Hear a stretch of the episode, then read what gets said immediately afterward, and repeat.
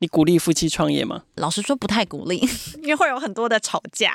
所以不鼓励的原因，就是因为会有很多的吵架。应该是说，因为一定会有很多的磨合啦，跟一些争执，所以他其实不见得是最好的创业伙伴啊。如果今天你真的要创业的话，夫妻不一定是最好的创业伙伴，而且其实某种程度，你们就把鸡蛋放在同一个篮子里嘛。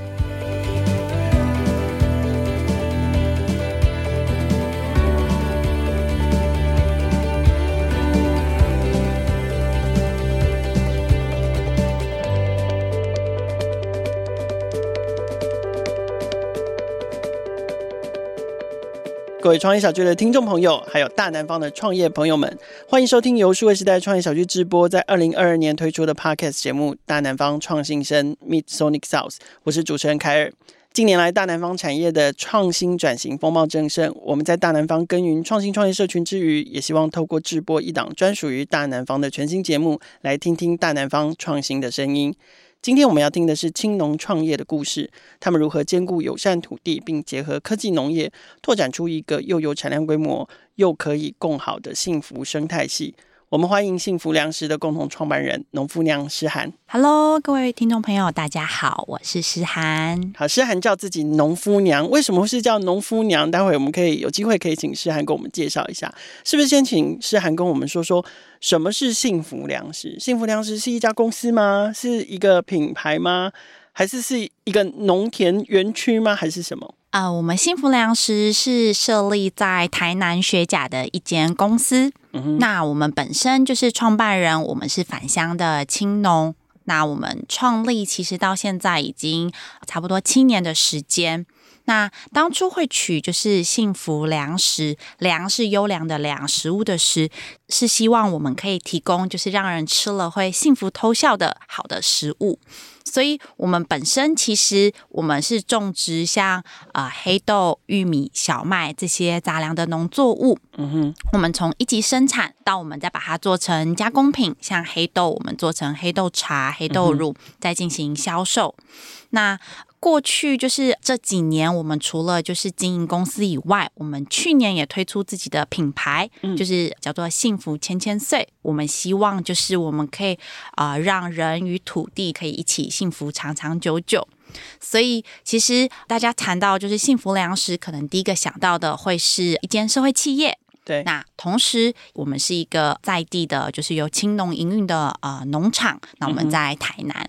OK，所以还有一个品牌叫做“幸福千千岁”。对，其实“幸福千千岁”这个品牌跟你们实际在运作的这个农业创新或社会创新的模式也有关系。待会我们都可以再深入的聊一下。先来聊聊你跟你先生，就是你是农夫娘，那我们就来聊聊农夫娘跟农夫的创业经历。其实你们两个人都不是土生土长的农业从业者。对不对？就我所知，诗涵是因为嫁给了农夫才成为农夫娘的。那农夫呢，在返乡做农之前，其实他也是在北部工作，是在二零零八零九年才受命回乡来继承家业的。我很好奇，可不可以帮农夫说说话？就是他当初要继承家业的时候，心里面没有挣扎过吗？其实还是有的，就是他那时候呃原本是在桃园，就是开补习班。嗯，那那个时候毕业两年，那时候他原本其实因为家里是做农业嘛，所以其实在他原本的这个人生规划当中，从农可能是大概四十岁以后的事情，就是可能已经有赚了一部分的钱之后再回来就是从农这样。那因为那个时候就是刚好他父亲的身体不是那么的好，是所以。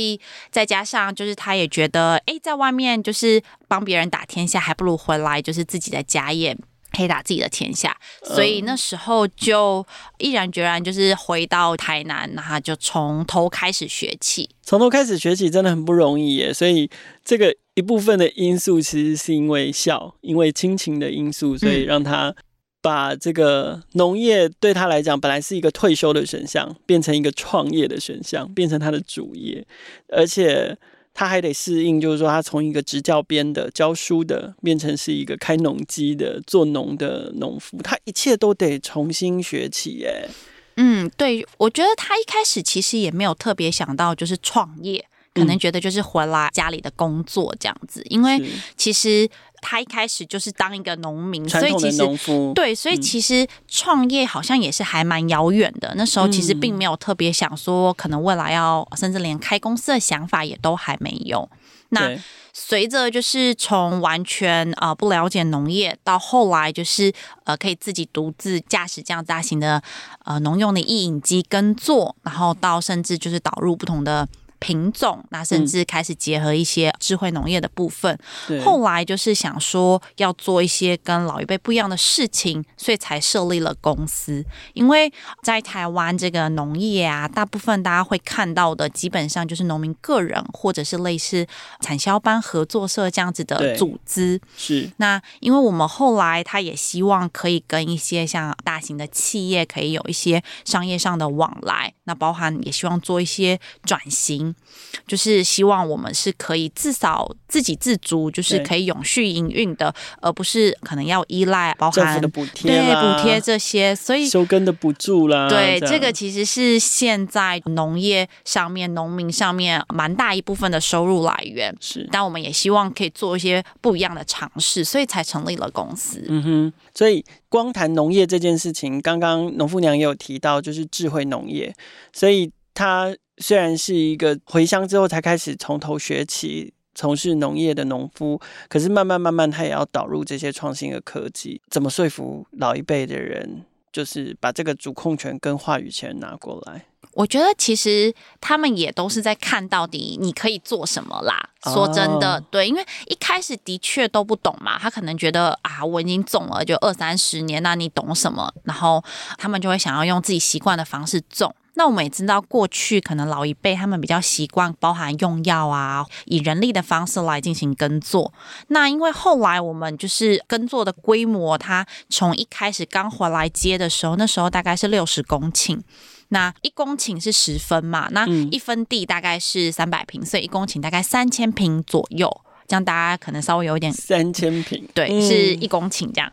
那因为杂粮这个农作物产业，我们种植杂粮基本上都是比较以大规模来进行的，所以我们其实很早就开始导入一些大型的机械。嗯，我们先从机械化开始。那后面我们导入的这个包含讲到的智慧农业的部分，我们就先从可能数据资料的整理。那我们就是透过云端。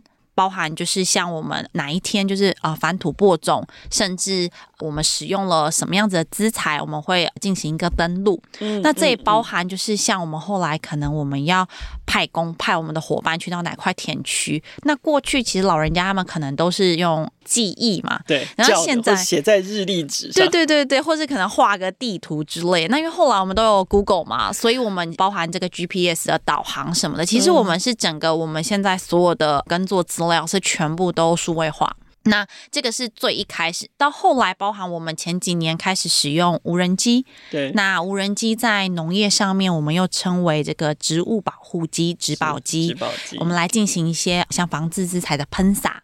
那到去年，甚至我们在我们的这个大型的印影机上面，我们安装了无人驾驶的这个辅助系统。对，就是那个特斯拉，大家知道那个我们会有一个像那个定位点 RTA 的那个定位之后，你就可以手可以放开，就是它可以自己开的很直。人人还是要坐在上面。对，人我们基本上还是会坐在上面。是。那其实像这些导入，其实都是希望可以提升我们的生产效率，然后同时也希望可以降低我们的门门槛啦。因为老实说，其实农业虽然好像好，我们现在是以老农为主的产业，但是它其实导入。这些科技还是会需要一些经验，然后跟时间的累积和学习。哇，像听起来，其实我觉得这个产业真的是博大精深诶。光智慧农业这一题，我们大概还可以另外开一集彻彻底底的聊。拉回，我们今天主轴，因为我们今天主角是农夫娘嘛，我们聊一下农夫娘自己的专业背景。就是说，当然你跟农夫结为连理，所以你投入了这个产业。可是事实上，夫妻不一定要是创业伙伴嘛？就是为什么你嫁到台南之后，也选择要转入相同的行业？在这之前，你自己的专业背景是什么？可不可以跟听众朋友分享一下？OK，呃，我本身是念商管的，我是台大商研所毕业。对，那毕业之后，我有几年是在行政院，就担任这个政务委员的机要秘书。后来也有到企业界里面担任高阶主管的特助。对，然后也就是有到国际的非营利组织工作过。所以过去其实我大部分的背景都是在北部。然后都是在比较大型的组织里面，而且非常的多元呢，非常有经验。这样对，就是我个人的个性吧，我也喜欢就是体验尝试不一样的东西。是那当然，后来其实因为我跟郑红，其实我们认识的时间呃，我们是认识五年之后才结婚的，是，所以其实中间也有蛮多的考量。那我自己本人是觉得，就是如果结婚的话，就会比较倾向是住在一起啦，就比较没有想要就分隔两地。所以那时候就还蛮确定，就是如果结婚的话，我就会从台北搬到台南。对，那因为毕竟我们在这个台南学甲这个地方。乡下地方工作机会相对比较有限，那或者是可能我就要到比较远的地方去求职，可能在待遇上面也不一定可以有像我之前在台北的这个待遇，所以那时候评估之后，再加上他的确就是公司设立其实有一段时间，但。之前一直都缺乏人来进行营运管理嘛，所以后来就觉得那他也需要帮忙，那我觉得就也试试看好了。所以这个其实是我的算是第一个创业项目。那在这个之前，其实我也没有特别考虑说自己一定会创业，或者是要有自己的事业这样子。所以农夫娘正式登场，这就为什么你叫农夫娘的原因，因为你不下田，你说你也不想当农妇这样子。对，就其实嗯那个时候啊，因为就是要嫁给农夫嘛，然后老实说，他是我人生中认识第一个农夫。那过去其实就还是会对农业或是农夫有一些刻板印象嘛，然后可能不是那么的加分这样子，但。他其实是一个蛮有自信的农夫，我觉得很早以前他设立公司的时候，他就觉得我是农夫，我骄傲这样子。嗯哼，对，就是蛮不一样。那我觉得也是他你们结婚的时候会那么大阵仗，这样开了六台，对不对？对对对，我们那个时候其实是一个有一点点公关操作啦，就是那个时候其实是因为创业没有什么资源嘛，我们其实没有什么太多的，我们没有行销预算，所以那个时候我们婚礼的时候是在二零二零年，就是前年。的那个十月那个时候，我们迎娶的时候是出动了六台大型的影机，但那个时候比人还高的影机哦，但是他们两个人，一个是穿着西装，一个人穿着白纱哦，这样子。对，然后我们的婚纱照也就有在农田里面拍，对，那个是我们号称这个使用率最高的婚纱，就是结完婚之后还不断会出现，它就变成我们的那个创业的团队形象照，你知道吗？那个时候我我觉得我自己不想要当农妇。啦，就可能对农夫有一点刻板印象，所以我就觉得啊，那我就自称农夫娘好了。所以后来我在网络上，或者是后来有一些演讲的场合，我都自称农夫娘这样子。对，那我也希望让更多可能在农业的这个领域的女性，让大家看到一些不同的可能性。因为在农业里面，女性往往又是更没有声音的，或是大家不会。啊，那么重视或是被看到，更没有角色。对，但其实，在传统农业或是农村里面，其实妇女扮演了很重要的角色。嗯对他们其实也有很多是有实际下去从农，或者是协助很多农务上面的一些整理。是对，所以我觉得也想要让更多年轻人，那甚至女性，如果有机会可以往农业发展的话，可以有看到不同的这个可能性，这样子。所以嫁给医生要叫做医生娘。嫁给一个有自信的农夫，就有自信的称自己为农夫娘吧。是，好，那我们谈到返乡务农，就是两位都是青年返乡，然后一样聊到刻板印象，我也承认，像我这种真卡松啊，哈。代际母系话搜寻一下，你要干单就是，我们以前都觉得说啊，反正农村就是老化嘛，然后老人家做农就是一定会碰到困难嘛，然后农地就荒废掉，所以呢，好像青年返乡就解决了所有的问题，只要青年回去当农夫，哇，农村就有救了，然后台湾的粮食自给率就有希望了。可事实上，老农跟青农在现代农业里面都有各自的处境。我不太想要用问题来描述，就是说各自有各自的为难，跟各自有各自原本的处境。那可不可以请诗涵跟我们分享一下你看见的处境是什么？嗯，那我们先从现况谈起，就大家都知道这个台湾就是高龄化嘛，那尤其在农村，像我们农民平均的年龄是高达大概六十三岁。所以其实可能在别的行业都已经要准备退休了，在农业它可能正是青壮人力主要的耕作人力这样。对，所以的确就是我们看到现况，农村几乎是没有什么太多的年轻人。是。对老人家而言，你要叫他们改变，其实是有一定的难度啦。就也不用特别 为难他们，说一定要让他们去做。可能帮我们讲的智慧农业啊，甚至农法要改变，老实说不是那么容易。闻空气就知道下雨了，你叫我看什么 什么云端？对，那我觉得就是其实也是没有什么问题的。那只是说我们会看到一个很直接的状况，就是那可能也许在未来十年甚至二十年，台湾可能就没有人种田了。那到时候真的大家讲的这个粮食危机会不会发生？其实是很有可能的，是因为台湾毕竟是一个岛屿国家嘛，所以其实我们这个粮食自给率其实是蛮重要的，它其实是一个某种程度的国安问题啦。大家想想，就是你没有麦当劳薯饼吃的时候，你多紧张。对，就是听了之前那个薯条 绝我。对，那还有很多啦，包含就是从那个疫情开始，大家有在讲，哎，有没有可能台湾就是比如说没有面粉了？对。然后大家也知道，最近就是可能这个鸡蛋啊，甚至到鸡排涨价，其实很多原因都是因为我们的这个粮食导致我们包含饲料可能涨价甚至不足。那其实跟每个人是息息相关的，只是说谈回这个农业现场的时候，我们看到。愿意回去从农的青年还是相对少，政府其实这几年有大力在鼓励啦。刚刚我们讲到啊，青年返乡就好，可是为什么青年不返乡？嗯哼，那我们观察到的几个原因啦，一个当然是大家觉得回来之后。有钱可以赚吗？这很现实的。对，也许可能不是每个人都想要赚到非常非常多钱，但是我觉得基本的，譬如说你温饱，你可能在都市里面工作，可能一个月好少说至少有个好三四万块啊，四五万块。但是如果你今天返乡，有没有这样的工作机会？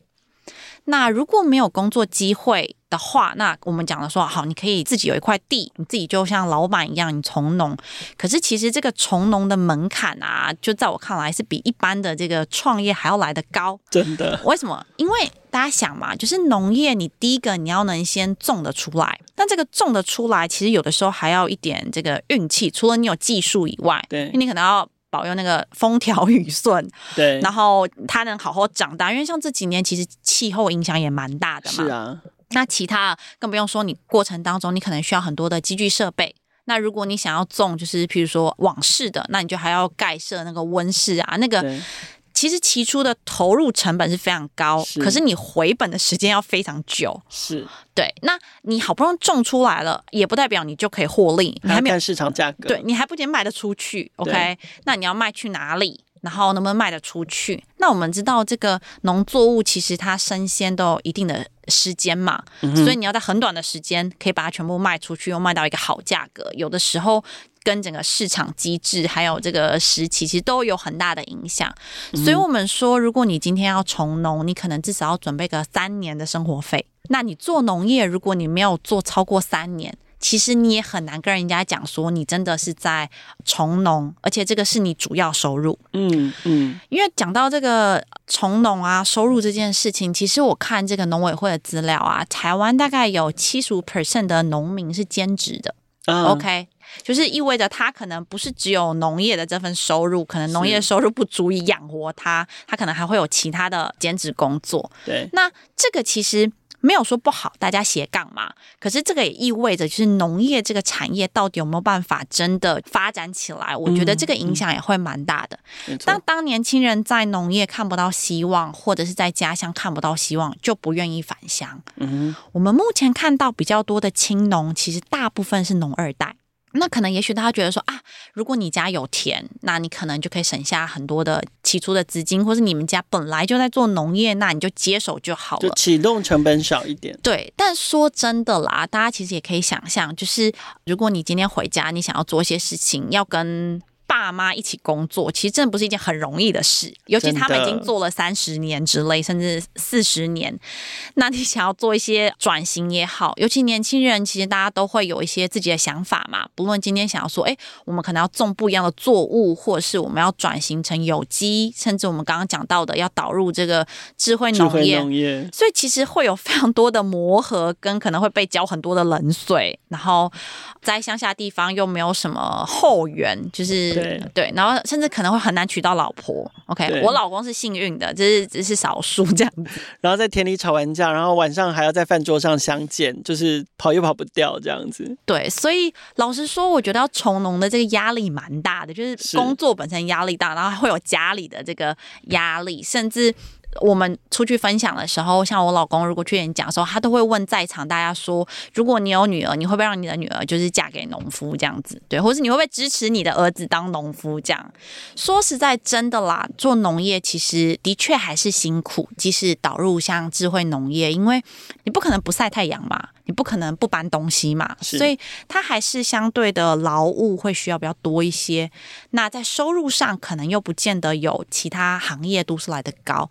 对，所以这就是为什么我们讲想要青年返乡，但青年返乡之后，真的从农之后还可以留下来三年以上的这个人数会很低，其实就是这样。所以听起来，我觉得要能够。鼓励青年返乡，甚至鼓励青年从农，我觉得培力是很重要的一件事情。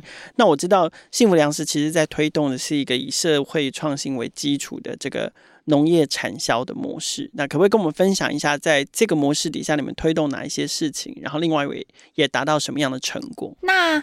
基本上，我们那时候很明确，我们是走公司嘛，所以我们最基本的，我们这个商业模式是一定要有的，就是我们还是公司本身一定要能获利，至少让我们公司营运下去，甚至我们希望可以聘雇不同的人才一起投入农业，因为农业除了我们刚刚前面有讲到，除了这个生产以外，销售部分也是很重要的，甚至你在销售的过程当中，怎么样提升它的这个价值，甚至我们可以把价格提升。这个我觉得是还蛮重要的，所以现在我们自己本身的这个整个商业模式啊，我们是透过我们自己生产友善耕作跟产销履历的原物料，像我们讲我们种这个黑豆、玉米，然后我们再透过大型的加工厂做加工，就是我们委外加工，加工完了之后的产品，再由我们自己的品牌来进行销售。那所以我们销售的对象包含就是呃一般的消费者，我们自己有官网，就是如果搜寻像我们的。品牌幸福千千岁可以找到我们的官网，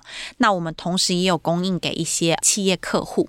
嗯，那在这整个过程当中啊，其实我觉得刚刚有讲到这个农业发展上的困难，就是有关于这个人才的培力的这件事情，包含就是我们怎么样从老农这边取得经验这个部分，我们现在在推动的是这个轻盈共农。嗯哼，嗯，那什么是轻盈共农呢？其实就是年轻人跟我们的呃老农怎么样一起来共同生产。对。现在刚刚我们有讲到我们的现况嘛，台湾就是大部分其实我们都是以老农为主。那这些老农呢，他们其实大部分都有一些土地，但土地都不大，就是可能自己每个人有一小块，碎碎的。对，那随着他们的年纪增长之后，可能没有办法负荷这个田里的工作。对，因为就是他没有办法像以前搬那么多重物啊什么的，所以。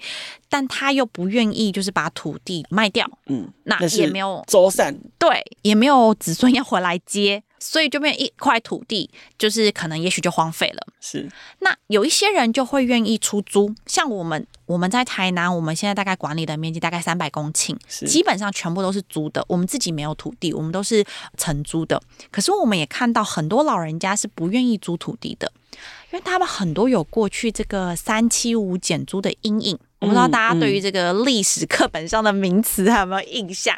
其实那时候就是在谈这个国民政府那时候，就是你如果租土地耕作一段时间，就变成耕者有其田。对，那所以他们很多老人家还有这个过去的阴影，就会担心说，哎，会不会我今天拿租租久了就被你拿？对我把我拿那个印章出来盖这个租土地，会不会之后就被骗走了之类的？所以其实很多老人家也是不愿意租土地，造成很多的这个土地荒废。嗯哼，那包含甚至他们其实你知道老人家都不服老嘛，还是很希望做一些事情。所以我们后来就跟他们采用这个，我们变成签订契作的合约。嗯，但是呢，以前的契作可能是由就是农民就老人家他们耕作，那我们现在改成是由我们来负责所有的耕作。包含前面的种子啊、资材的采购跟农法整个田区的管理。那这些老人家呢，他们就是有点像是饭后，他们就是饭后去散步巡田。嗯，那如果看到哎田里有任何的问题，譬如说哎有虫害啊，或发生什么事，他就通知我们，那我们就会派我们的就是青农们就是来来处理这样子。嗯，很创新的气作的模式。对，那。最后呢，关键是因为我们这样的统一管理，我们可以一起进行像比如说友善跟做、产销履历的这些呃认证之后，其实政府都有一些相关补助。那我们这样品质的产品在通路上也可以卖比较好的价格。所以，我们回过头来，我们跟这些老农，毕竟我们是签契作约嘛，我们是保证收购。对。那我们收购的价格还比过去都还来得高，就比一般现在市面上收购的价格高。那随着就是一次又一次的，就是让他们诶确定他们可以有稳定的收入，甚至更多一点，他们就会愿意跟我们配合。所以在这个过程当中呢，我们其实就取得了老农的土地，然后同时呢，我们可以有稳定的这个土地来进行耕作，那让我们的。培育的青农可以就是专心的务农就好，那由公司来进行整一的管理跟销售。嗯，那其实还有一块，就是我们刚刚讲的老农的部分，还有一块是青农哪里来？因为我们刚刚讲，其实现在青农很少嘛，所以我们另外一个部分呢，我们还关注跟在做的事情是有关于这个啊青农的培力。嗯，那这个培力呢，我们有弄了一个粮食人才学院，它其实不是一个实体的学校。它其实比较像是一个概念式。那我们从去年开始，我们就不定期我们办一些活动跟课程。那我们是针对两种人为主，一种呢是已经是农民的，就是可能青农他已经在做了。可是因为我们刚刚讲到，其实农业这条路不好走。对。那我们在想，我们自己已经走了十几年，那我们这一路上其实也感谢很多前辈，就是他们跟我们分享他们的经验，因为可能也许今天遇到的困难。那就是可能是他之前走过的路，所以我们现在也希望像大手带小手，我们可以扶持后面的青农就一起走，所以我们有办这个青营共农小聚。那我们就会邀请啊不同的农友一起来，青农为主，那也会有一些老农，那可以进行经验的传承，甚至我们请不同的老师来分享。因为像其实很多农民是没有这个成本的观念，甚至譬如说我们今天好产品要上通路，不知道怎么谈合约啊，法律的议题这些。所以像去年其实我们有请了不同的老师给一些课程，那也有老农来分享经验，甚至一些比较软实力的。议题来让大家可以在这条路走得更远。那另外一方面呢，是针对这个农学院的学生，那不限于农学院啦，只是我们有比较主动积极去这些农学院去分享，他们的意愿应该会比较高，这样子。其实也没有，你知道，很多念农的最后没有投入农业，因为认识了骨感的现实，所以幻灭了这样。有一些啦，但是我们也知道，因为毕竟大家现在可能念书念的很多都念到大学嘛。我们乡下地方很多是高职毕业而已，我们那边有一些农校，现在其实还有一些农工农校，像我们那边有中文农工、北港农工。其实很多农校的学生，他们有的是家里有就是从事农业，那有的是啊他也不知道做什么，想说学个一技之长。那我们希望在他们还没有真的进入到现实社会的时候，让他们知道，哎。未来可以把农业当做他们就业的考量之一，嗯可能就业甚至到未来创业这样子。那我们像我们现在其实还蛮开心的，是我们开始推动这个培力的计划啊，这些到现在目前有两个青农加入我们。那他们其实都是那个，就是我们可能讲，也许一千个人里面有一个人想要从农种田这样子，但他们自己有回来尝试了，然后。种了一段时间，可是就没有很好的那个收入，所以他们后来就有一点打退堂鼓，就想说那先来就业市场工作，所以后来就认识了我们，就来到我们这边，就等于是有点是被聘雇啦，就是工作，但是一样是做农业，但同时我们也教他们技术，用我们的机具以外。我们其实也规划了，因为我们有这个算是像政府在推动的实习农场，就践行农场，对，所以它后面其实就可以我们协助他租地，然后甚至他种出来的东西，我们这边一样也可以收，等于有点算是带着他，对，带着他就是开始从事这个农业，从就业到创业，但这个其实是一个很长的路啦。对，包含因为我们自己其实我们自己要找人才也不太容易，不论是田里的田间伙伴，或者是营运的人才，其实都不是那么容易。所以我们现在也有很多的实习计划，包含像我刚刚讲的践行农场，我们希望可以支持更多对土地、对农业有兴趣的年轻人可以加入这样子。所以这一块是。我们做更多在就是有关于就是这个社会影响力的部分，嗯嗯，在做的事情。那我们也希望就是透过我们可能诶演讲啊、分享啊，可以让大家看到说，诶，其实做农业也有可能收入就是破百万。类似像这样子，OK，我们刚刚聊到的大概是一个很创新的这个气作的模式哦，让老农可以变总监，这样不用对，就是巡田水这样子，对对对，就完全改变他人生的身份，从一个生产者变成一个总监的角色。然后我们也听到，就是其实幸福粮食也做了像是青农的孵化器跟加速器，然后甚至推动内部创业这样。可是我知道在销售的这一端呢，其实你们也还有一个很特别的策略，就是说你们对于自己。产品的输出似乎都选定了，就是大通路、大品牌或大企业作为你们的合作方向。那可不可以跟我们分享一下？其实你们公司也还是小小的，小农怎么挑战大舞台？你们的策略是什么？呃，我觉得其实这个有一个部分，当然是对于可能我们自己有的资源跟我们的。包含产品的一个认知啦，因为一开始其实我们也不可能去找到这么大的客户或者是通路，因为毕竟我们的量能也小嘛。是，但我们其实一开始我们就很明确知道，就是我们是要往专业大农发展，所以我们先从生产上面，因为如果今天你只是小农，你的量其实也没办法供应大客户。是啊，所以你的那个规模没有起来，你自然成本也不可能降低。是对，所以其实我觉得它是从一开始的起始点，我们就在设定的时候，对我们其实就很明确知道，我们其实是要往专业大农发展。所以，我们包含我们前期投入了很多的资金也好，时间也好，去机械化。因为其实像我讲，农业门槛很高嘛，可以跟大家分享一个数字。我老公那时候回来，他个人身上的贷款，嗯哼。你要猜一下，他那时候回来背了多少的贷款？对，就是为了农业哦，就是为了工作这些。他还是是以个人。继承家业的状态来，还得某种程对对对，因为我们后来扩张很很多嘛，嗯哼，嗯，然后包含也有买新的机具设备导入到后面。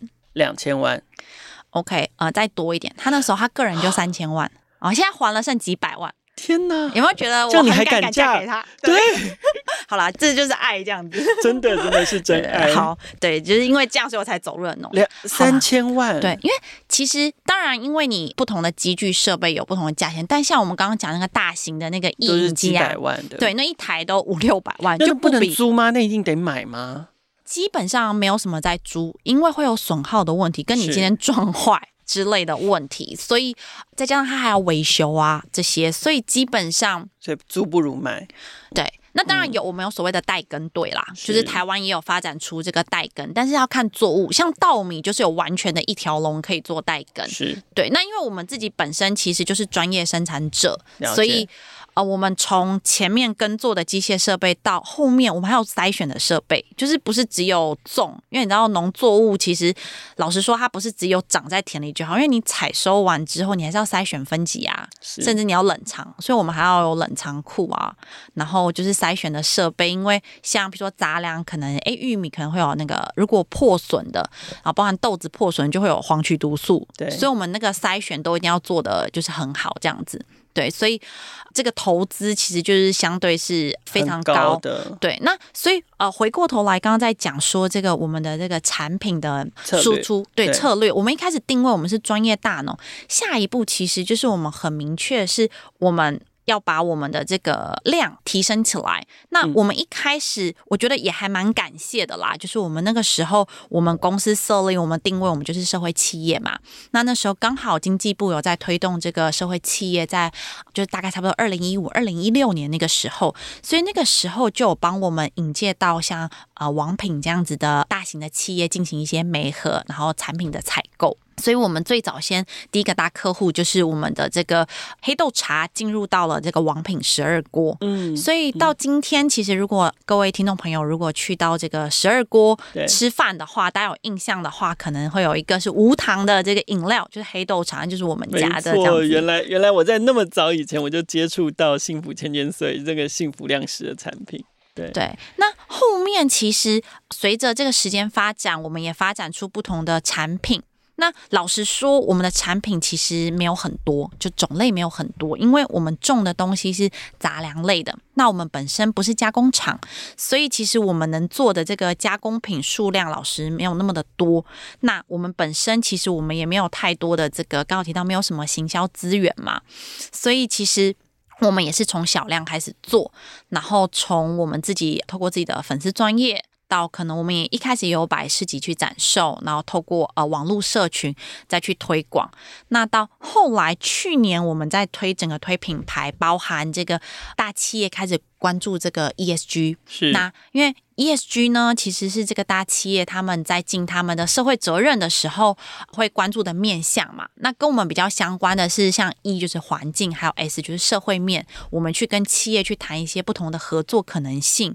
那到后来，今年我们就是大家如果现在在这个全联超市有看到我们的新产品，就是我们有一支跟另外一个品牌一起合作的台湾黑豆浆，就是已经上架了。是那这个其实也是做很多的尝试。因为其实跟一般的这个创业来讲，可能大家就是锁定一个市场区隔，可能你今天要做 to C 就 to C，做 to B 就 to B。我们其实就是很典型的，没有什么资源，然后甚至客人其实也不是那么明确。我们为了生存，我们就都尝试，那都做。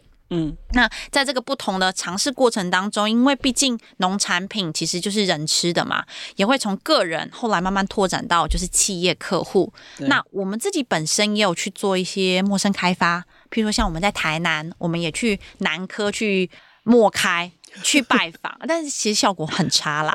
就是我们有去拜访很多的素食餐厅，因为跟我们的产品相关嘛。嗯嗯，对，我们就。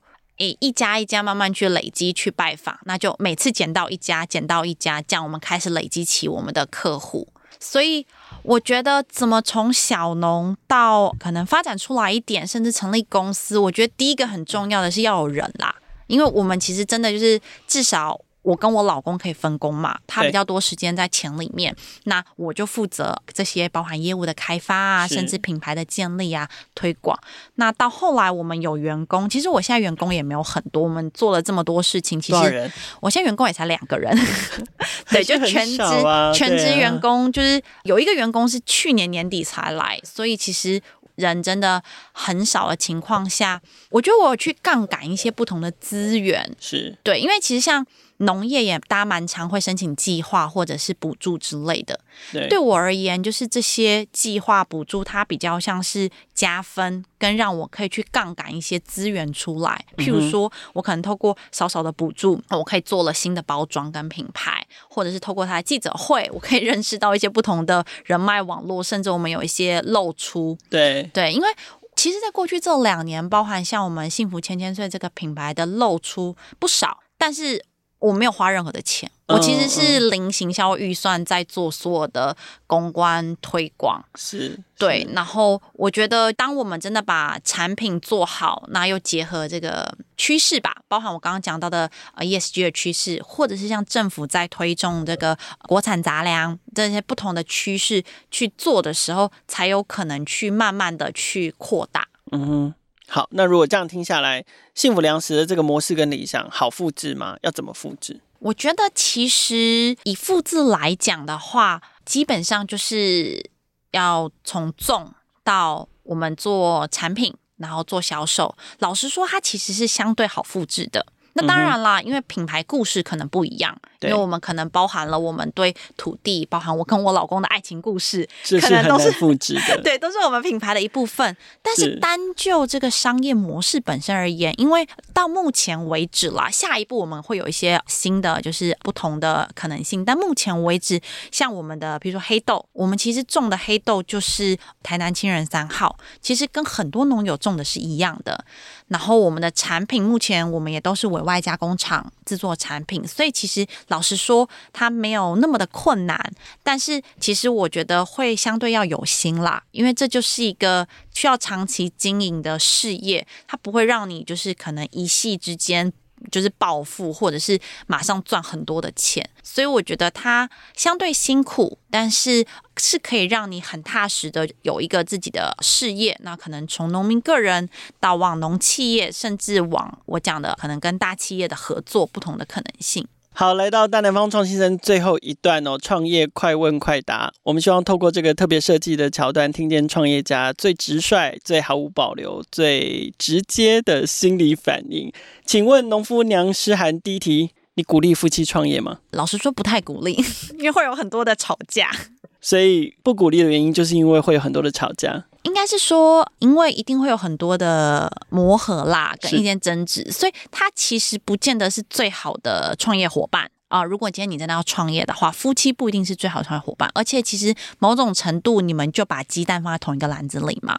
对，但是我觉得，因为我们自己也是夫妻创业，所以如果你已经选择了夫妻创业的话，我觉得就要想，那怎么样可以让创业可以持续，还有婚姻持续走下去？你们常常为了事业经营会有矛盾或者争执产生吗？还蛮长的啊，因为我们个性其实蛮不一样的。那你们怎么排解冲突跟矛盾？你们有什么样的机制？基本上，因为他是一个就是爆发就爆发了，然后我是属于会比较内伤型的，所以他就是爆发完他就觉得没事，他就继续跟我互动，所以我们就继续下去。那你怎么消化心里的伤？我我自己会去，就是上其他不同的课啊，或参与不同的活动。我觉得自主性很重要，就是我其实就还蛮常自己爬爬照去参与不同的活动，然后不同的社群，就我自己的朋友群这样。是你跟你先生，就农夫娘跟农夫之间有明确的分工吗？呃，基本上我们目前现在就他负责田区的生产管理，我负责公司的所有营运，所以你们有讲好互不干涉。大事情会讨论，因为其实公司的负责人还是他啦，是，所以一些比较大的决策，我们其实还是会一起讨论。但是更多的包含在品牌商业上，其实基本上就是我做决定，所以其实我也有蛮高的自由度。好，最后一个题目，请农夫娘形容对青年创业者来说，农业是一个怎样的创业选择？我觉得是一个需要更多理想，那更多耐心。的一个创业选择，但你的努力就是土地，还有就是人生体验，就不会辜负你这样子。好，今天非常感谢幸福粮食的农夫娘共同创办人诗涵来到大南方创新生的节目现场。大南方创新生邀请大家和创业小聚一起前进大南方，重新认识和理解农业的创新可能，也一起守护土地千千岁。Meet Sonic South 淡方创新生每周五更新放送，带来专属大南方的创意点、创业人，还有创新事。